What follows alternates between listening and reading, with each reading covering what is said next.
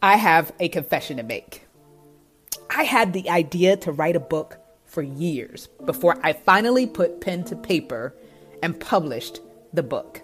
So the big question is this How do people like me who battle doubt and insecurity push past their fears and publish a book?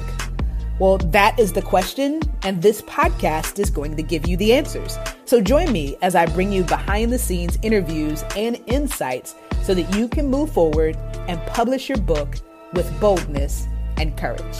My name is Coach Tam, and this is Publishing Secrets. For we walk by faith and not by sight. Can I be honest? As much as I know that that is the path that I should take, walking by faith and not by sight is easy to say and hard to do. My guest this week, though, Pastor Jim Wickham, has been tested on this scripture time and time again. When called to plan a church, to pursue higher education, and then to take the subject of his thesis and turn it into a book. I was blessed by the time that I spent with Pastor Jim not only because his journey in faith inspired me, but also because of the subject of his book. He has a passion to reach all nations and to bring us closer together rather than us continuing to move further apart. I don't know about you, but I believe it's high time for us to look for things that we have in common versus being divided by what makes us different. And Pastor Jim gives us a plan, a method for doing that. So if you are a change maker, if you can feel in your heart that you are being challenged to walk by faith and not by sight, you've got to tune in to this full episode to hear Pastor Jim's testimony and his challenge to you to build a bridge. Enjoy. All right. Well, Pastor Jim, welcome to Publishing Secrets. We've had such a great time catching up and talking about you and your ministry and this book that God has led you to write. So I'm excited about having the opportunity to share more with our listening audience. Thank you so much for making time to be here today. Well, thank you for inviting me. I'm excited just with the opportunity we've had just to talk and some of the sharing that's going on, and uh, just love your heart and your perspective. Oh, thank you so much, Pastor Jim. Yeah, listening audience, I was sharing with Pastor Jim that we have something in common. So, Pastor Jim is a Pentecostal, and I grew up in the Pentecostal church yeah. starting from the age of nine. So, we have that in common. And this is his heart for people I can tell already is amazing. And just as we started to talk about how his ministry started, I was just just blown away. And so I would love to kind of bring the audience along with us. You pastor Living Word Church today, which started out as a church plant, but you had no intention of planning a church. So tell us the story of how Living Word came to be. Well, at the time, my wife and I were uh, serving at her father's church. I was the youth pastor slash everything else that needed to be done. And so the Lord moved us from one location to where we presently live. And He moved us here very clearly, very distinctly. It was more like a supernatural leading. And um, as He moved us here, he also began to direct us to leave the church. And I was bivocational, so leaving the church, finances wasn't an issue. And so when we left the church, had no clue really why he had led us here or why we were to leave the church. And so began to really pray about what he wanted us to do. I was thinking actually uh, evangelistic work, which was hmm. interesting, and trying to figure out how I would kick that off and get started, get connected with pastors. I mean, I had I knew a few pastors, so they might allow me to come. but then the Lord began to deal with me as I in my own personal devotions and began to speak of how that wherever Paul went, he planted a church. And so as that thought began to sort of it embedded in my soul and began to really just kind of meditate on that and pray about it, talk to my wife, people began to show up at our door, literally just come to visit us where we were living at the time here in Mechanicsville and just ask, Are you going to plant a church? If you are, we will go with you. And of course, I never told them we were. We weren't even in that spot of right. saying, Yes, we were going to do this. We were just praying about the idea of Paul planting churches wherever he went. Mm-hmm. And so I would respond like, Okay, where'd you get that idea? said, I don't know. I just thought that that's why you moved here. You were going to plant a church. And so it wasn't just one person. There were several people, several couples who came to us out of clear and began to kind of give this affirmation. So the, we're praying, asking God to affirm, and God sending people affirming, this is what I've called you to do. Yeah. and, and so we began to conclude by then, okay, this is what you want. And then one of the people who came, he said, if you're going to start a church, plant a church, I have a home here in the area. And he said, my garage is open. He said, I had redone my garage when I was married for my children. And uh, it had better carpet and padding in his garage than I had in my home. Wow. Yeah, he was he was a carpet man, a floor man. And so we went and looked at it. And he said, I'll get a unit, we'll stick in the window to cool it down and heat it. And so we set up and put the word out after that. And several families came. I think there was about five families, six families that joined us. And so we kicked off with a handful of people and a two car garage. That's just, I'm sitting here, I'm shaking my head because it's just amazing because I've had the pleasure to, of course, now, you know, read your bio and, and read your book and know that God has just honored your obedience to say yes to now you have your own building, you know, eventually moving beyond the garage, which sounds like it wasn't a bad setup, by the way, but it's eventually not. getting getting your own building. Now Living Word has both full-time and part-time staff. So God was just so faithful to you after you got your affirmation and confirmation that this is the direction that you needed to go in and followed it. He provided everything that you need. And as we were talking a little bit earlier, I was just thinking about who could really be blessed by this podcast. And of course, there's going to be, you know, writers and authors that are going to get great nuggets from your story. Also, I can just imagine people that are very early in their ministry and they have been obedient and maybe they're believing God to be able to have their own location and to have staff to help them carry forth the vision because it's not easy to do that.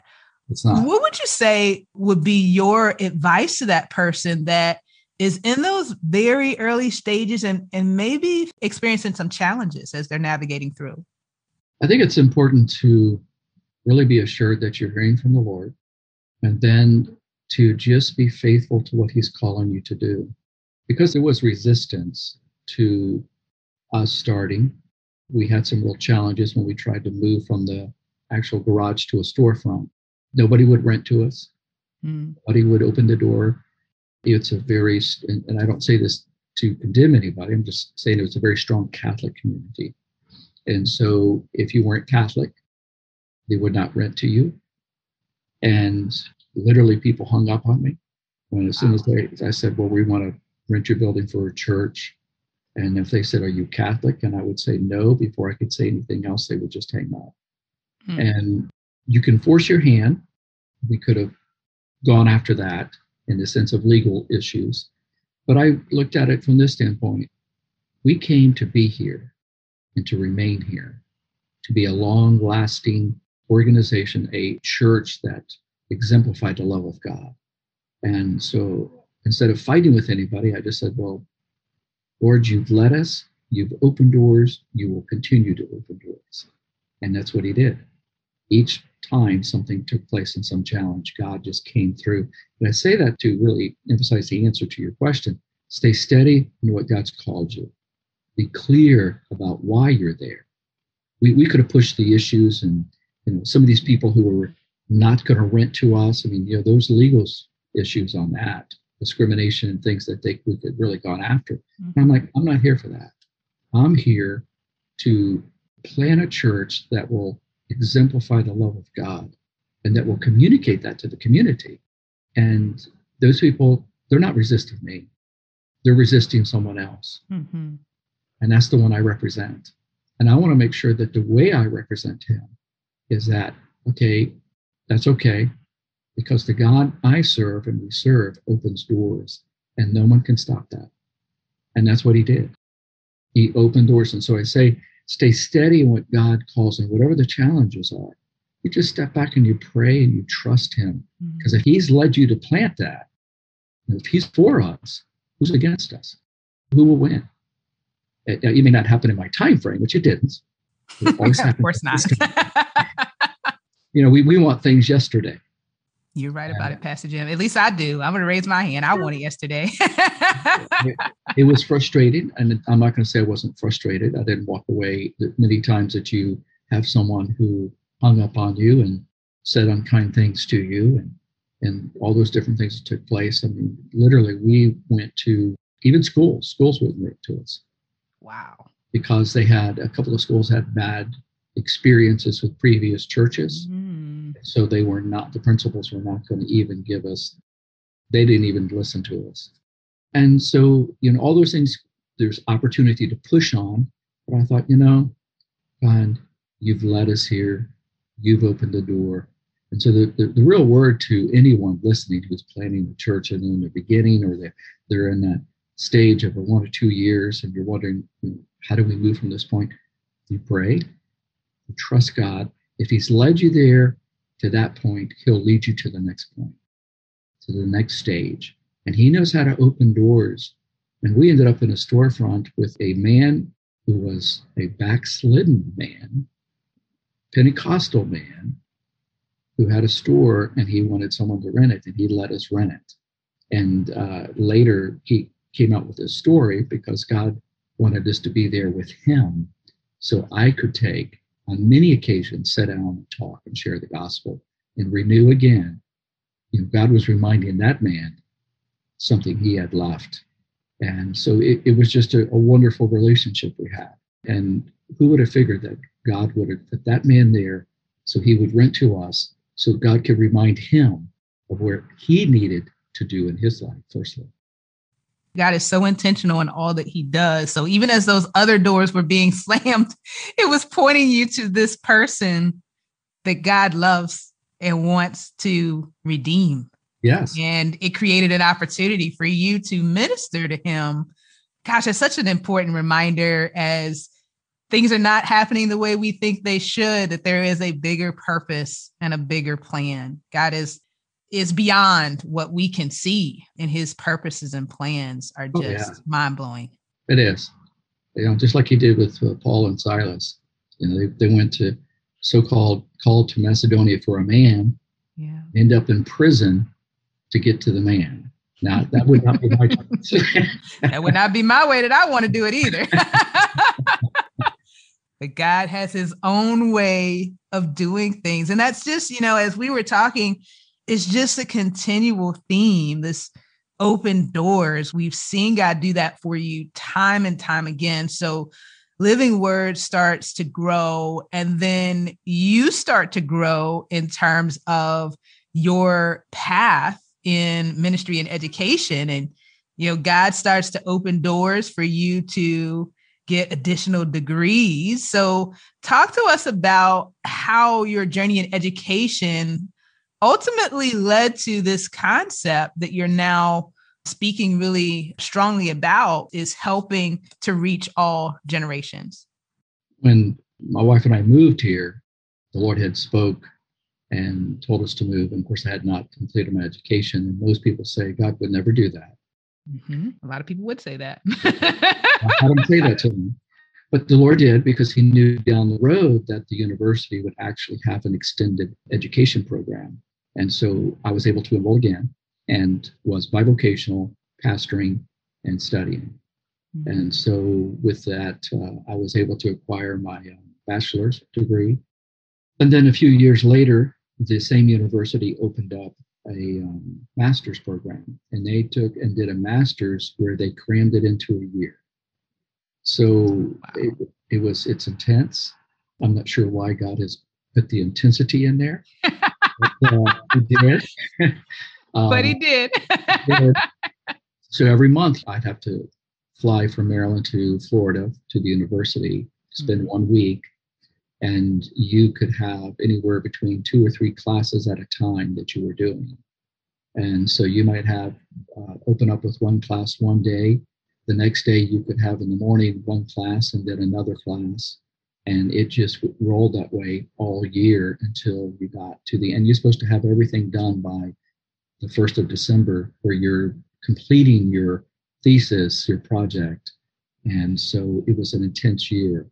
And so when I did that, I thought I would never go beyond. I was it. that was it because you, you're you're reading, doing pre-work, going for a week, doing your post-work while you're trying to read and get ready for the next month. Hmm. So it was really intense. And when it finished, of course, you're just you're you feel like you've been released, you're set free, everything is completed. And I figured that would be the it for me, and I would not go further. And then actually, someone from the seminary had called because I had initially started my master's with them and then happened to come across the president, met the president at a conference, our denominational conference that they have biannually, and was talking to him. And he said, You ought to come to us because we have a master's that you can complete in a year instead of taking five years to do a master's. And that was very appealing. So that's why I switched. And then later wondered why I switched. what was I thinking? Oh, so the the individual at the seminary had called a couple years after I had completed my master's and wondered what happened to me since I sort of dropped off the map. And I explained what I did. And he said, Well, I kind of figured you did that. He said, Have you thought about a doctorate? I'm like, No. I didn't think I really qualified because mm. some of the requirements were you needed to have Greek and Hebrew, some of mm. those standards. And he said, No, we've made some changes. That's not required. And I'm like, Really? And so it, it piqued an interest. He said a few other things that piqued an interest. And so I just sort of, well, let me see. I'm sure I will not be accepted. And I was wrong.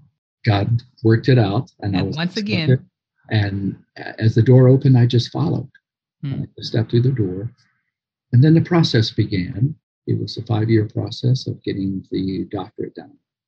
And it was intense, but very rewarding because of not just the wonderful information, but the way it stretches you hmm. and gives you some ideas that you probably would have never even thought of or have encountered and mm. then the group sessions that you have because you have different leaders that are there and people who are striving like you so they have perspectives that you would probably never ever encounter so it expands you in a way and stretches you beyond than just reading a book or taking a class by yourself mm-hmm. and so it prepared and then they're working with you from the beginning that you, have to start thinking about your end project and of course, I'm like, I'm just thinking about getting started.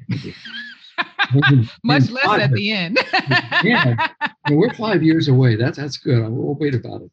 But then they kept pushing on that, and I thought again, some of the people were so creative with their mm-hmm. visions and mission statements, and I'm thinking, what would you want me to do, Lord? And then I felt the Lord speak of the shift that took place in our church and how we need to make changes to really try and reach all generations.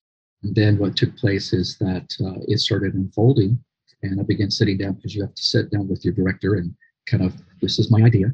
They have to approve that and you know make you okay. Well, write out your perspective, what you think about this, and then you know they kind of work through that and then get you to a point, as I kind of mentioned earlier. They You have to write all that out, get it edited, and then they give it to an outside source who comes in to critique that and put their input in it of what they think about it. And then you you do that for a class, and they're allowed to give you feedback as well. And so that kicked off the whole project, which eventually, of course, turns into a book. And you know what I hear, Pastor Jim, over and over in your story, your journey in education was intense. Yes. So God kept putting you in really intense situations. Your your personality, at least what I've observed so far, is pretty easygoing and even kill. So I'm wondering if on the inside you were like, no. or did you just kind of take that in stride? Because I'm imagining that there are people listening to us right now that are in the midst of intense situations. And most of us don't raise our hand for those things, but we find ourselves there. Yeah. Internally, what was going on for you and how did you manage that? Well, internally, the way you expressed it was going on. It was like, oh no. And then because of, I mentioned earlier as we talked, my past, that I wasn't the best student. They wanted to get rid of me from high school. So there was that insecurity that I'm not a good mm-hmm. student. So there was fear. And there was this idea that I just need to quit. just done. I'm done. And, but each level, what I found is that as I would even contemplate some of that, and there was times of just the easy way, you know, I can easily bow out of this just because all I have to do is say that my demands at church, mm-hmm. so forth. And that's not a lie. Yeah. The demands at church and home and family is just all too much. Because there were other men and women dropping out because of some of those demands. Mm-hmm. You know, mm-hmm. and it can be. But as always, when I have my personal time with the Lord, I hear another voice that affirms me and speaks life and says, You can do this not because of you, you can do this because of me. And it's that encouragement that he would give. And he began to really just bring a certain type of building that he was working in this, he was working to change me. And so if I was willing just to continue to follow, he would give me the strength, he would mm-hmm. give me the wisdom, he'd help me with my ideas and help me to walk through it so that I would succeed. Because I believe that God, no matter what takes place, how intense it can become. And there were moments that, like I said, it wasn't just in the beginning of the program, there were even in the middle of the program that I just wanted to say, no, I'm done. And especially when they want you to stand up in front of the class and, mm. you know, I mean, I preach every week, but when you stand up before, a little different. Oh, it's all different. yeah. You have these uh, fellow students, and then there's professors, and there's always others who come in to join you, and you're like, well, who gave them permission to come too? Why are they here? it creates a lot of tension, and if you have insecurities, it just brings all that out. Mm-hmm. But God works in that because His goal is is for us to conquer those. Not because of who we are, but because of who He is. Amen. Amen. Wow. It's so funny to me. My experience with God, and it sounds like yours is too, is that somehow he manages to get so many things accomplished out of one thing.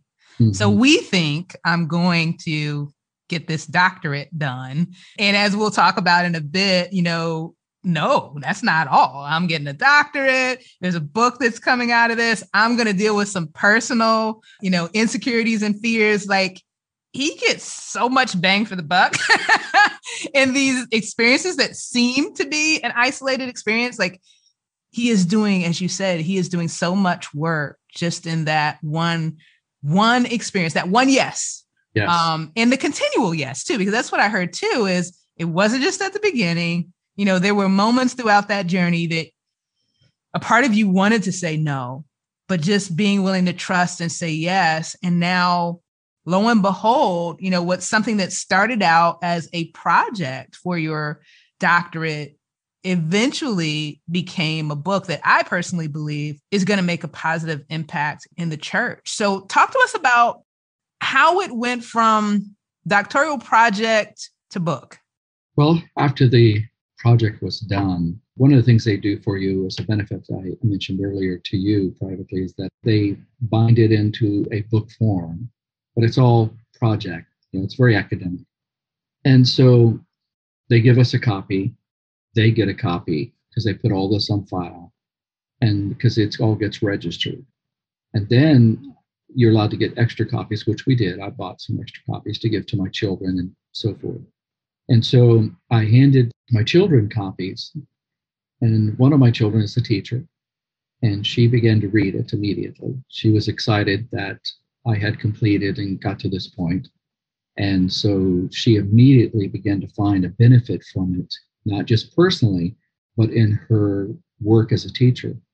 Some of the issues she was dealing with in her classroom with some of the students, she teaches sixth grade, and so she found out that the book was helping her. She said it helped her understand what she was dealing with. And of course, you know, being my daughter, a fan, I'm thinking, uh, you're just, you're just blowing smoke. You're just talking. You just love me. That's all. That's and she she would say, "No, Dad, uh, this is really an excellent." And she's actually encouraged other teachers and even the principal of the school to purchase the books. Oh wow! Which they have.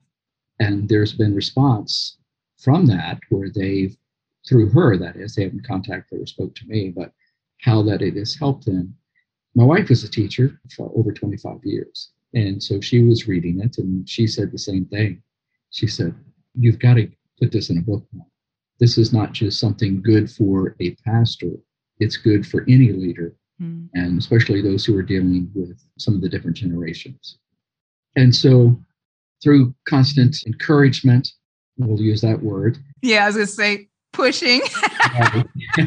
but they might be listening, so we'll say encouragement. encouragement. Yeah, that'd be a good word.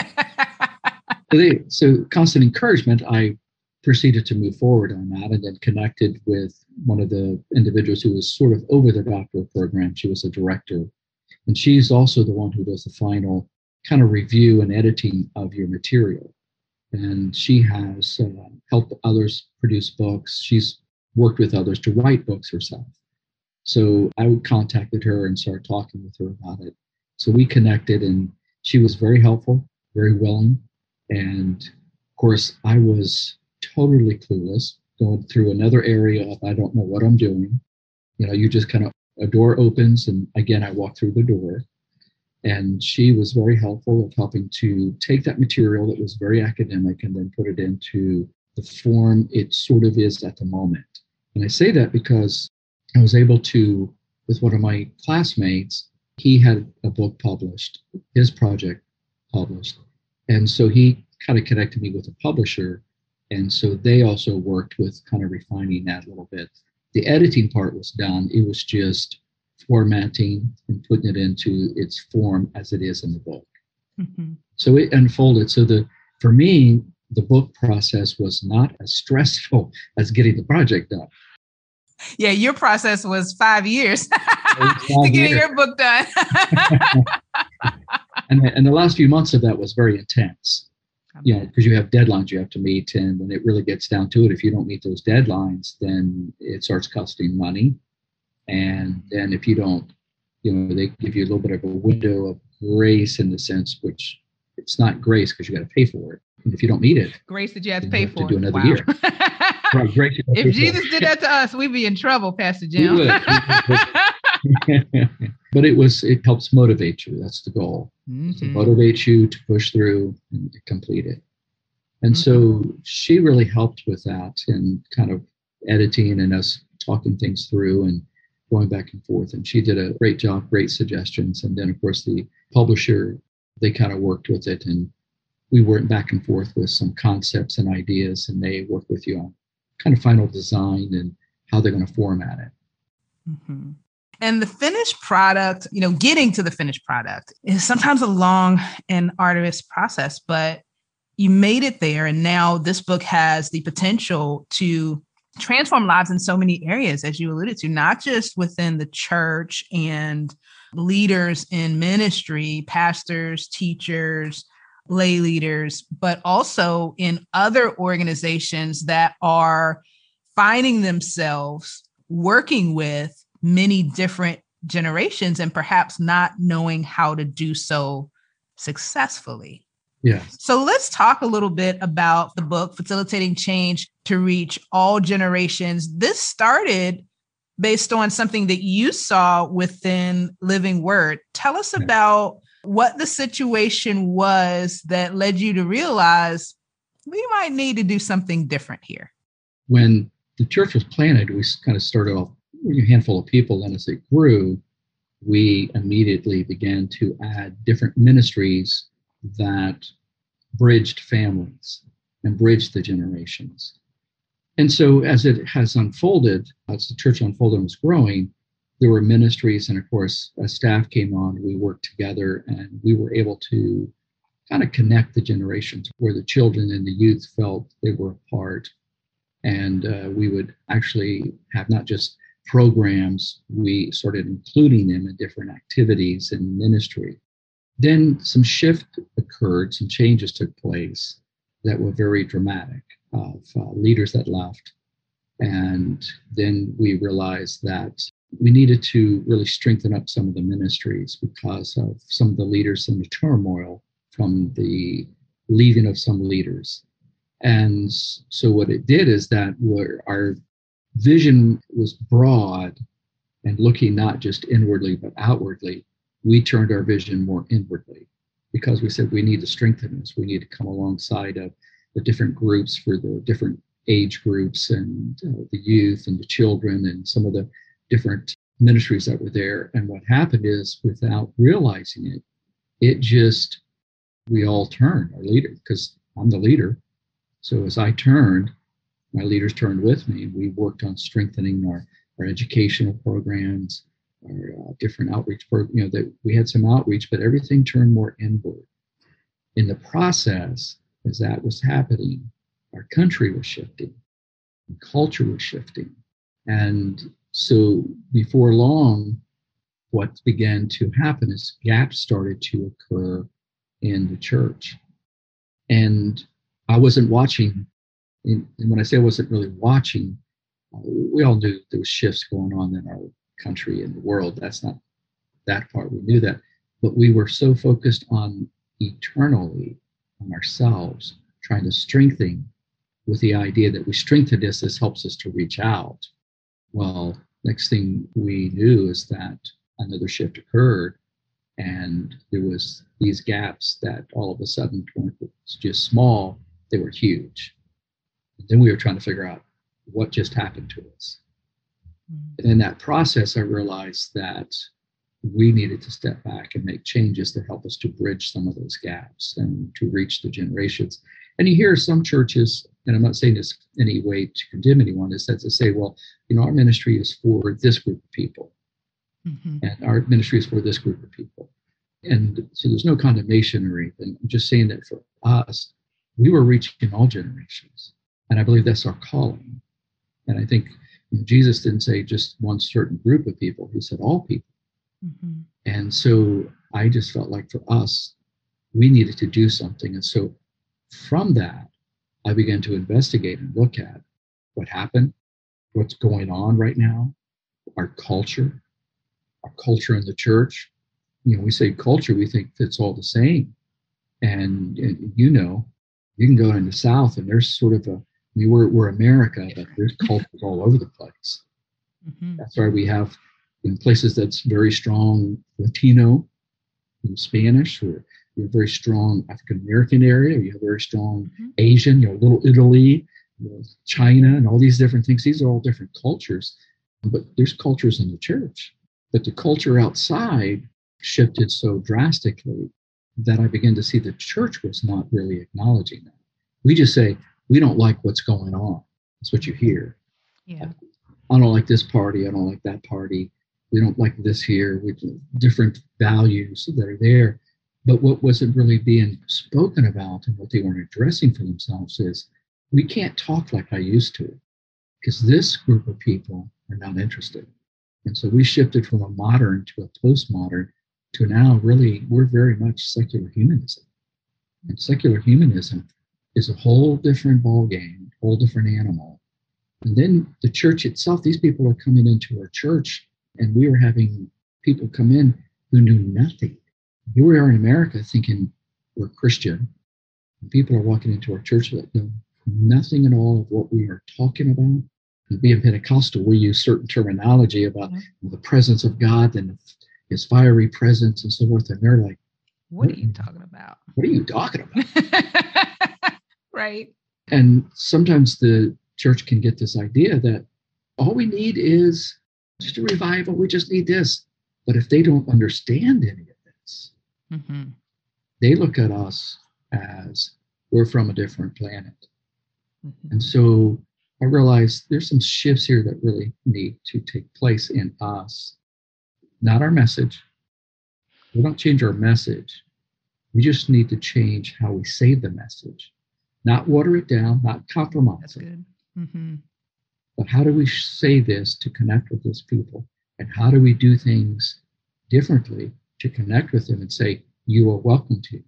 And in the book, I even give the example of some, you know, the, the generation they'll come in where we say it's disrespectful. You know, they got their hats on. And the normal way of doing things is that when you walk in, you take your hat off. That's just out of respect and dealing with certain ethics. Now, this generation doesn't know any of that. And I've had people literally go to someone who's brand new, walking in with their hat on, hit them up of, you know, you need to take your hat off. And they would do it kindly. They would sit through the service. They would never return. Never come back. Mm-hmm. Never come back. And so trying to get people to see that we need to, we mean, you know, hat's more important. Yeah, that's true. Than a soul. Hmm. Jesus knows how to change the ethic of someone, but I can't change the ethic of someone just by telling them to take their hat off. And I'm not trying to encourage or, you know, I'm just saying it's really about how are we going to look at this generation? They're lost. How do we connect with them? How do we reach them? And so that whole book unfolded with trying to bridge that and solve that for us.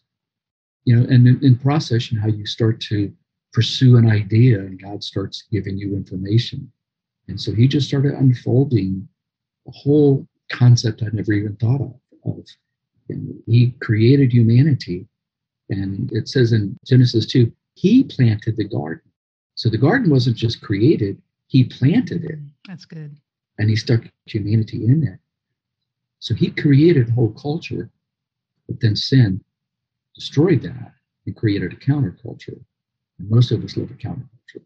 And then from that point, it's been God reaching out to us to create a different culture to get us back with Him.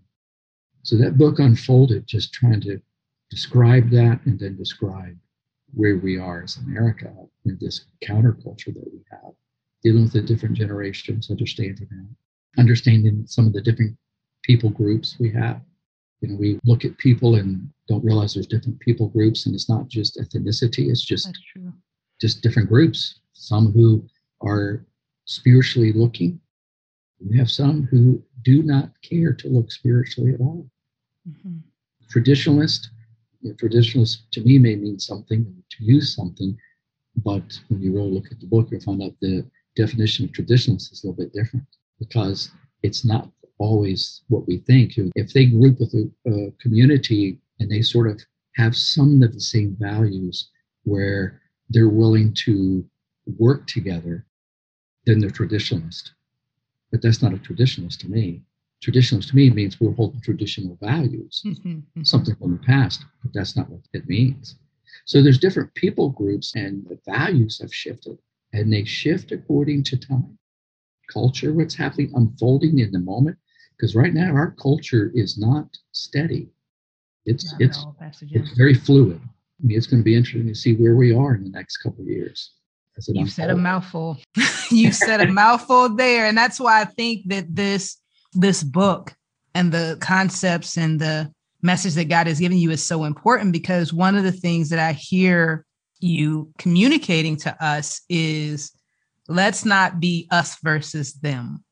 Let's not create this division of if you're going to be accepted here, you have to do things this way and not compromising the gospel. I, I, heard you on that, and that's really clear. And I know somebody's probably listening, like, oh, here we go.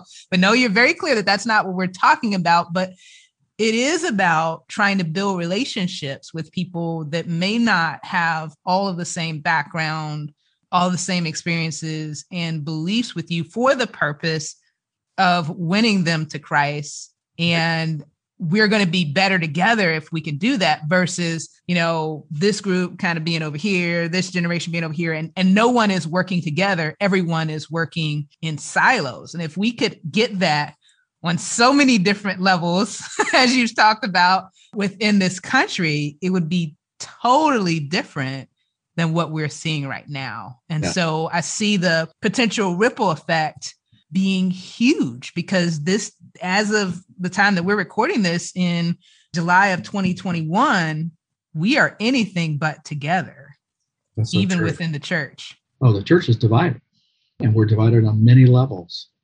It's not just, um, I know right now race is a big issue and it, and it needs to be. There's things that mm-hmm. need to be addressed on all levels. But uh, I think it was Tony Evans I just heard, and he said, within the church, that should never have been, never have been. I mean, it is, it should never have been.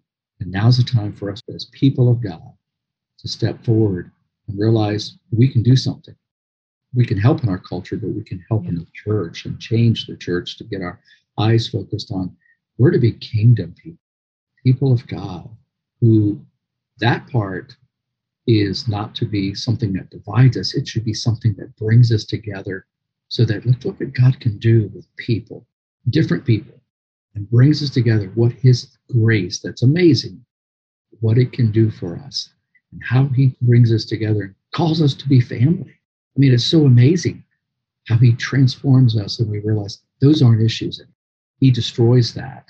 The cross has destroyed that if we let it.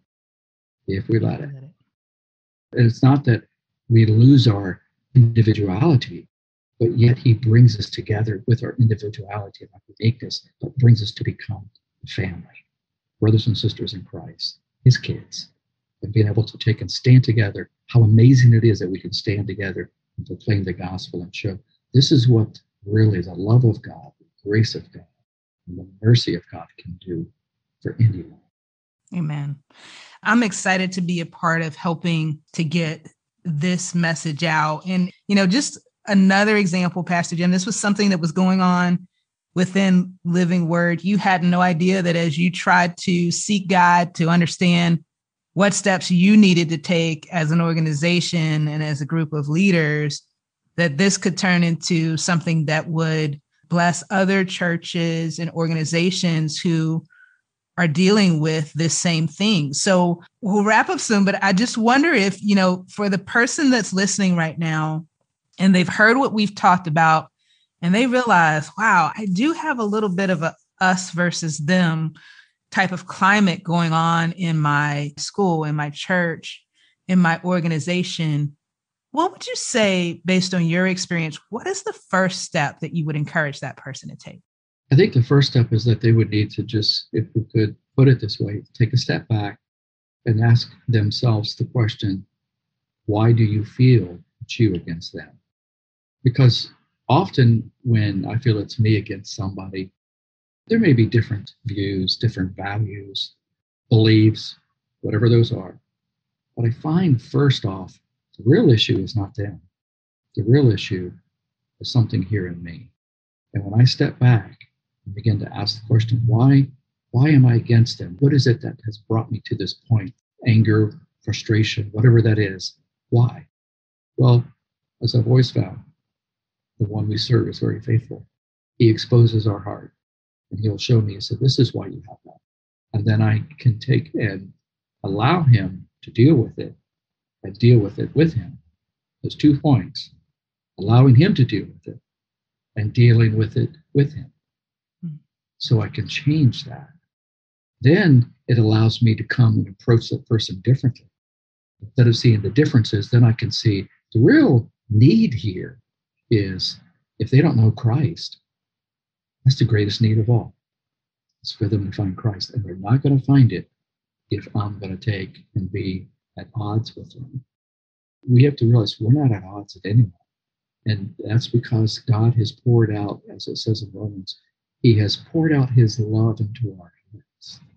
bountifully. He's lavished on us, on us. Ephesians, his grace and his love on us. Why? Because that's what changes us. That's what enables us to look beyond ourselves and our differences and see needs and be able to connect to that and reach that. So I think the first thing is you really have to step back and say, why am I feeling this way? Why am I at odds? What's the real conflict here? We can find conflict easily. Mm-hmm. Not hard. You can always find conflict in the differences. But why is it that I feel this way? That's what has to be addressed. Look inside. Look inside. Check your heart. Check your heart. See that. And then let the Lord deal with it. Mm-hmm. I love the way you talked about that. He's dealing with it, but you're dealing with it with him too. so we have a part in that process. It's not just him doing all the work. We've got to partner with him for that work to take place. But the good news is that as you were willing to submit to that process, the leaders at Living Word were willing to submit to that process with you. You saw transformation happen within your church. And I'm believing that this podcast, this interview that we're doing, as well as the other doors that God will open, because He's done that all throughout your journey, will enable you to be able to share this message so that others can take that hard look sometimes and understand what God is revealing to them yes. and be able to create a different culture and climate that actually draws people versus repelling people. I think that's really the risk that we're talking about here is if we don't take this message that's in facilitating change to reach all generations to heart, then we risk pushing people away yes. versus fulfilling the call that we have to draw people. I mean, ultimately, he does the drawing, but to facilitate that, right? We can help that be accomplished or we can hurt. And so the choice is ours to decide what side of that equation we are going to be on. So I just want to thank you for being willing to go through the process to get this book out here so that it can help other people. So let's talk a little bit about what's next. I know we talked about how, as you were working on this, you had an opportunity to do some seminars and be able to teach some of the concepts here. There's workbooks and all that people can use so that hopefully it shortens the learning curve a little bit versus what you and the leaders at Living Word experience. So I'm believing that as people are listening to this episode right now, that they may want to, you know, make that connection. First of all, that they want to check out the book, but secondly, maybe they even want to partner with you to get some assistance hmm. navigating through this process. What would be a good place for them to start? What would be a good next step for them? Well, if they, of course, you know, the books they can definitely acquire on Amazon and so forth. But there's contact information, I believe, in the book that they can connect if they would love to connect with me. I'll be willing to connect and provide any assistance and help, helping them to maybe walk through their own process. They probably need to really start evaluating their own church, seeing where they are in the sense of not just here's the status of our church, but where are they in the sense of their own personal perspectives, their view as a body. Because everybody, when I say everybody, I'm talking about congregation, every congregation has its own perspective and view. And there's a lot being thrown at the church right now because of COVID of doing, and I'm not saying this critically, I'm just saying it, the way they're presenting it is that there's a lot dealing with marketing, about marketing yourself well. However, we can market ourselves well, but you need to have more because someone's going to come. And haven't we seen wonderful pictures and videos? And you go and you realize, uh, so when did you take this picture? right. Oh, yes. picture's from 20 years ago. And so we have to be careful because what we really have to do is make sure that we're changing ourselves to whatever we're marketing is real. Mm-hmm because there's a lot of focus on that. And I'm not criticizing. I think all that can be very great tools to help us. However, who are we? We've got to get a perspective of who we are. And, and oh, we're the Church of Jesus Christ. And we're, we're believers. Yes, who are we? Going back to that illustration, I realized you know, we had people that were good people, they loved the Lord, but they were moving in directions of strong religiosity. I was going to be mm-hmm. more concerned about a hat than I am about a soul. And so that whole perspective, we have to really be willing to examine. Are we concerned about appearances? Are we concerned? Where are we? So we have to really look and of evaluating where we are. So only the pastor and leaderships can really start getting that kind of the barometer on that, you know, evaluating that. And you do that by asking questions. If it's putting a survey together, uh, the book there it speaks of a survey I did to visitors and so forth, trying to get a handle on what they thought of us. And you got to be willing to accept if they say, um, y'all lousy. I mean, you got to be willing to accept something they say to you truthfully. Yeah. Not because of putting ourselves down, but to say, so what are they saying about us? What are we saying about us? What mm-hmm. important to us? So it's really taken time, and, and that's not something you do in one day. It's something you have to sit down and really process through. Let people be honest, let them be anonymous so they can feel free. In other words, I want you to respond, but you don't put your name on it so I know that you said it. So you can be free to say what you want. Mm-hmm. And it's very revealing. Sometimes it's hurtful because we all want to take and believe that we have the best. Mm-hmm. Churches, this, but there's weaknesses we have. And so we have to be willing to take and evaluate that and then start really trying to interpret that and simulate it in a way that we could say, okay, simulating in the sense that we don't want to continue it, but it's simulating that knowledge and information, saying, okay, now we have this. What do we do with this? How does this help us? If it comes out we don't show love like we should, okay, that's critical because we're to be people who demonstrate the love of God constantly. So then, how do we take and go through and see how we're not showing love? Mm-hmm. We just don't need a statement. We need to figure that out. What does that look like? What does not showing love look like mm. in our context? And you know, so someone comes, you know, I've had a couple people say, "Well, you need to be authentic," and I'm like, "So what does that mean?" What does that mean? so you have to ask that question because not being authentic could be anything. Mm-hmm. Mm-hmm. I don't know their context, and that's important because sometimes context and words what they mean to you and me may not mean the same to that to person. Yeah. yeah. And I've learned that someone says, "Oh, you know, that's that's that's great," but they're not really saying great. They're using the word great, and then I go back later and they just they're just saying, "Well, it's great," because they don't see that there's a possibility that it's going to change, hmm. and they just say, "Oh, that's great," and they're they're done. But as I have investigated, they were just saying, "Oh, great," because I didn't feel there was any way that my voice would mean anything. Would make a difference. Yeah. Wow. There's so much in there as I hear you talk about this. This really requires a commitment of those that embark upon this process to be willing to be open to feedback, some of which will not be what we want to hear, to be willing to ask those deeper questions. What do you mean by that? To make sure that I understand.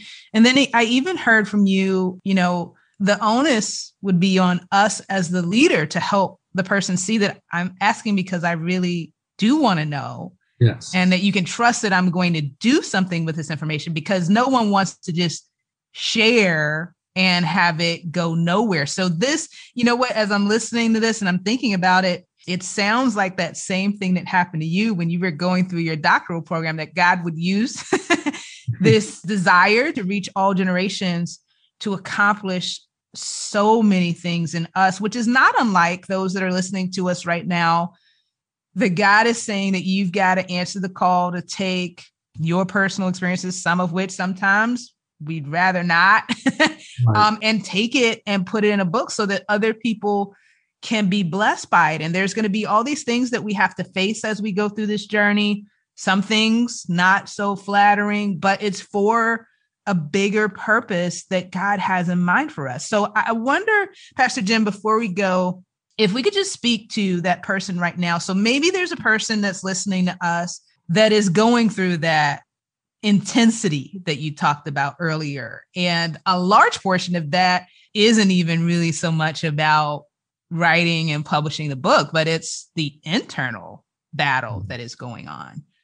What would be the number one piece of advice that you would give that person to help them to hang on and to keep pushing forward when maybe they were like you and they battled the temptation to quit?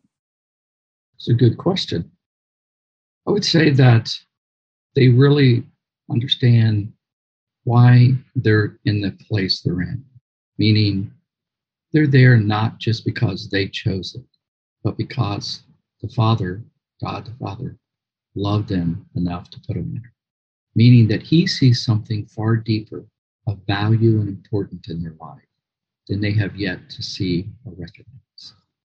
And because of that, if we don't let the internal stress, fears, insecurities overwhelm us, and that we can turn to Him and see that God's goodness and His love for us is always working for what's going to be the best, even when it goes through some of the most difficult situations, whatever they may be, whatever the internal struggle is. I'm sure when Moses was called, he never thought he was going to deal with all the things he had to deal with. And his answer to it, even when he cried out to God, was really turning to God. And it's not just saying, Oh, help me, God, but it's really beginning to see that you're there, not by accident. I don't think there's accidents. I think God purposely leading us. And so it's always for our good. And if we can get a handle on it, it will help them to probably look beyond the moment, beyond the internal struggle, the stress that's there, and to see that they may not be able to see what's beyond, but we know who is beyond. So the one who's present with us is the one who's also going to be there. And that's where he's taken us. And he's always faithful. And that's some of the things I think when I step back and really began, there were several times, especially at the end of doing that project, I had really decided I was going to just give up. But God came through. He gave a couple people who came on, just spoke some things of encouragement. They didn't know they were speaking encouragement, they were speaking life. But the Lord used that and then the Lord was able to take it to me. To see you through. I'm going to see you through. And I think that's really the important thing is just being able to see you're not there by accident. The one who loves you sees something more in you than you probably see in yourself at the moment. And what he's doing is he's working for your good. Though it doesn't feel like it, it's for your good. Well, I hope that you have enjoyed this week's episode of Publishing Secrets, where our mission is to inspire you to write, publish, and profit in a way that honors God. If this episode has been a blessing to you, go ahead and hit that subscribe button, then rate and review. And if you want support in your journey, whether you are a current author or an aspiring author, then join us on Facebook in the Christian Authors Network. Wherever you are in your journey, we have the best next step for you. So join us there and get the support that you need to make the impact that you have been called to make. Until next time, God bless.